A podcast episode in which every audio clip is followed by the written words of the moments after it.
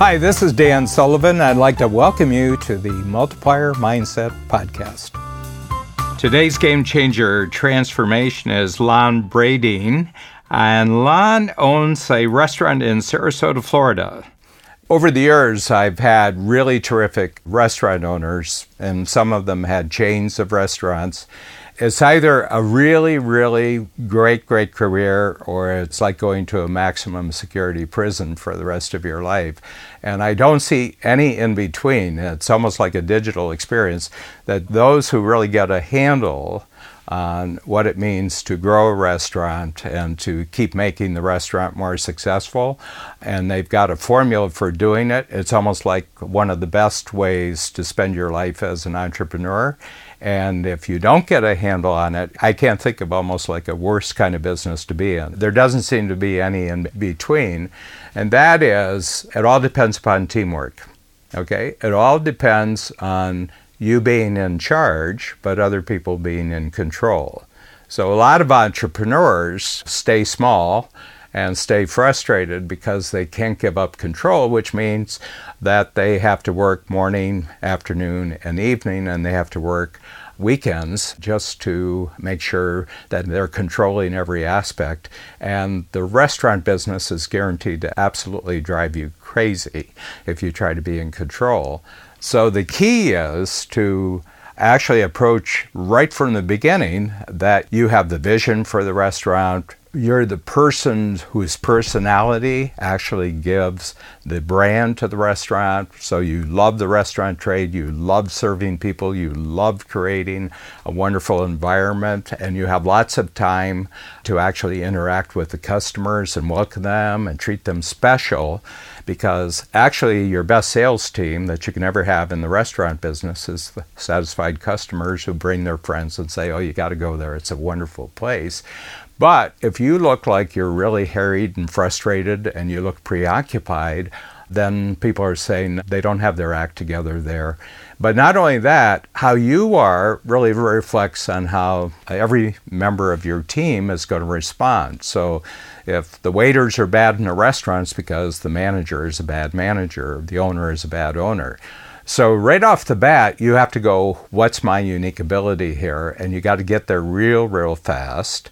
And that is, there's two or three things you do and you're superb at it. And then you have to think of all the other functions in the restaurant where the person in charge of that function has to be as good at what they're doing as you are doing what you're doing. And Lon just tells the transformation that she has made in her restaurant, and this dropping back to her having a life, her enjoying everything she's doing in the restaurant, and then person by person putting in the team where she can be away from the restaurant and the restaurant runs.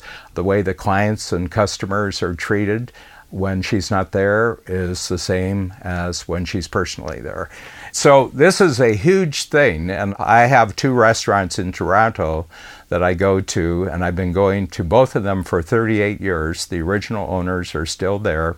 I have a special table, and this is on Saturdays at noon, and one week I go to one of them, and next week I go to, and I'm treated, and it's been for thirty-eight years, and I just love, they stop, they talk, and everything about the restaurant is just perfect. You know, the staff are great, the food is great, service is fast, very thoughtful service. You know, and people say, well, here's this new place, but I have a standard in my mind about what considers a great restaurant, and Lon is really establishing a standard that's going to make it very difficult for other restaurants to match it, because they're going to be working nights, they're going to be working weekends, you know, they're not getting good staff, they have lots of turnover, and the customers aren't going to be spreading the word. So my name is Lon Bradeen. I am in Sarasota, Florida, and I have a single restaurant and lounge that are attached to each other there. I got into the restaurant business when I was quite young, seventeen years old. I was actually doing it to get myself through college, so I have a couple degrees. My master's degree is in acupuncture and oriental medicine. So I was cooking to get myself through that, but I ended up liking the cooking better, so I just kind of stuck with that. I was working in a restaurant that was established for quite some time, and They ended up closing because the real estate there got great and they sold the property. So I started my own business right after that. I was twenty-eight years old. You know, I didn't really know any better. I knew how to cook and I enjoyed the restaurant business, and so I just did it. So then I kind of got stuck along the way because it seems like we all get involved in this natural process where we go through the same steps as an entrepreneur. And especially if you have no training on how to do it, you always get stuck in this cycle where you're doing all the work. And nobody ever tells you that that's not normal. I just had this idea that I could do it because I felt like I could do anything at that age. So maybe it helped that I was a little younger. I learned later, taking my Colby profile, that it might be because I have a very long quick start. So that helped out a little bit. But basically, I just wanted the freedom to do what I wanted to in my business and create the food that I wanted to create and just do something for myself and not rely on other people. But I got burnt out doing it. And the reason I was doing it in the first place is because I cared so much for the business and my clients that I felt like I was the only one that I wanted to take care of them. I wanted to take care of them myself. And then I started to get burnt out, and I realized that I couldn't keep up at that pace forever. And where's the future of my business going to go? If I have to be there every day, then it's not worth it anymore. So that's the main thing that attracted me to Strategic Coach, was that I needed somebody to say that it's okay to take time off. I didn't have anybody around me to approve of that. And I had never really heard that before, that you take time off and your business is going to be okay. I think this process of Strategic Coach has really helped me in just stepping back from my business and letting my team grow the business.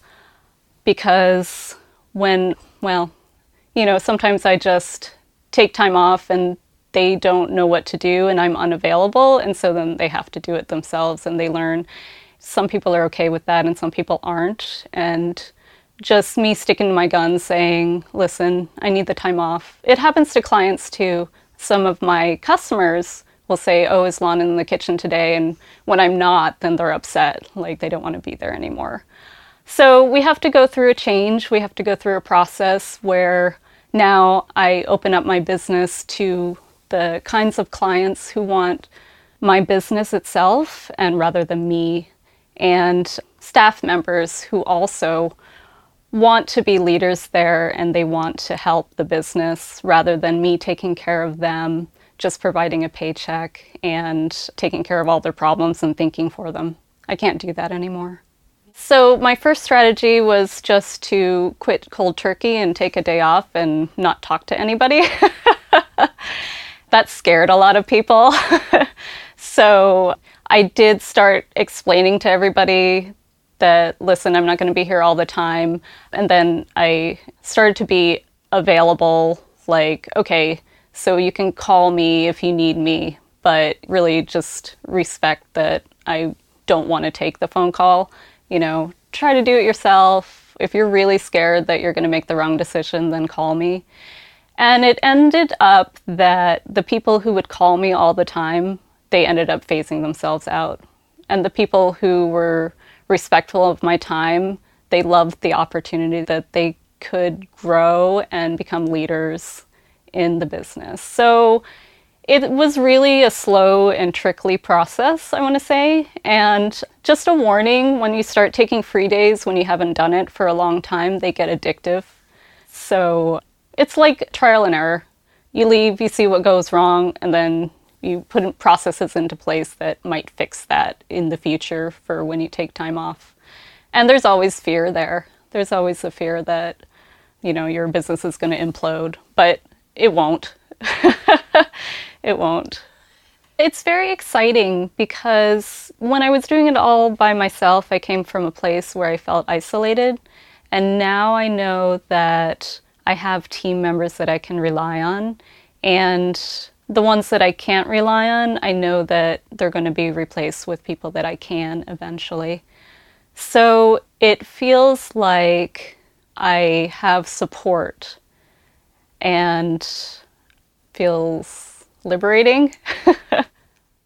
Lan really points out something that Babs and I have discovered right from the beginning. I mean, we discovered this when we had one employee, actually, and this person was a salesperson. This was back even before we started the workshop program. I was a one-on-one coach.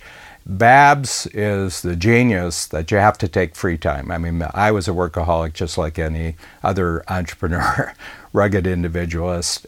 I would say before I met Babs, I had not had a free day, as we describe free days in Strategic Coach, probably in twenty-five years. Every day I did some work. And I just said, well, that's what you do. And I remember Bab said, well, we're going to go away to Cape Cod for six weeks, and we're not going to phone the office when we're away. And our salesperson couldn't phone us. And we came back, and I was entirely booked for four months when I came back. And she had just grown so much during the six weeks when we were away, but I had grown so much in the six weeks when we were away, because I realized that someone else could fill my schedule, someone else could stay in touch to make sure that the appointments were confirmed when they should be, my time wasn't wasted. And that started a trend so that for the last twenty-five years, Babs and I take twenty-two weeks off every year. Now, you know, everybody's got their own preference for how much time they want to take off and, you know, where they want to take it. But we've discovered that our taking free days is actually the key to growing our company, because it's only when we're away and our team is totally in control that they get the chance to grow where we're not looking over their shoulder. You know, we lay out impact filters, strategy circles before we go, and we say, you know, you know all the tools in Strategic Coach. You know how to do experience transformers. You know how to do positive focuses. So when we're away, you can't phone us. We can't phone you. And when we come back, we're not going to second guess you on anything, but we'd like to go through how much you've learned while we're away and how much you've grown while you're away. And if there's mistakes, then we look at them as a company mistake, not as a personal mistake, and then we just go forward. And over time, they get more and more confident. They actually enjoy when we go away because they get a chance to grow and really prove how skilled and talented they actually are. So if you want to get the real handle on this really fast, this is one of the fastest thinking processes that we have that really identifies exactly where you should be as the entrepreneur, as the owner, and then all the activities that should be handled by other people. Go to A B C model dot coach.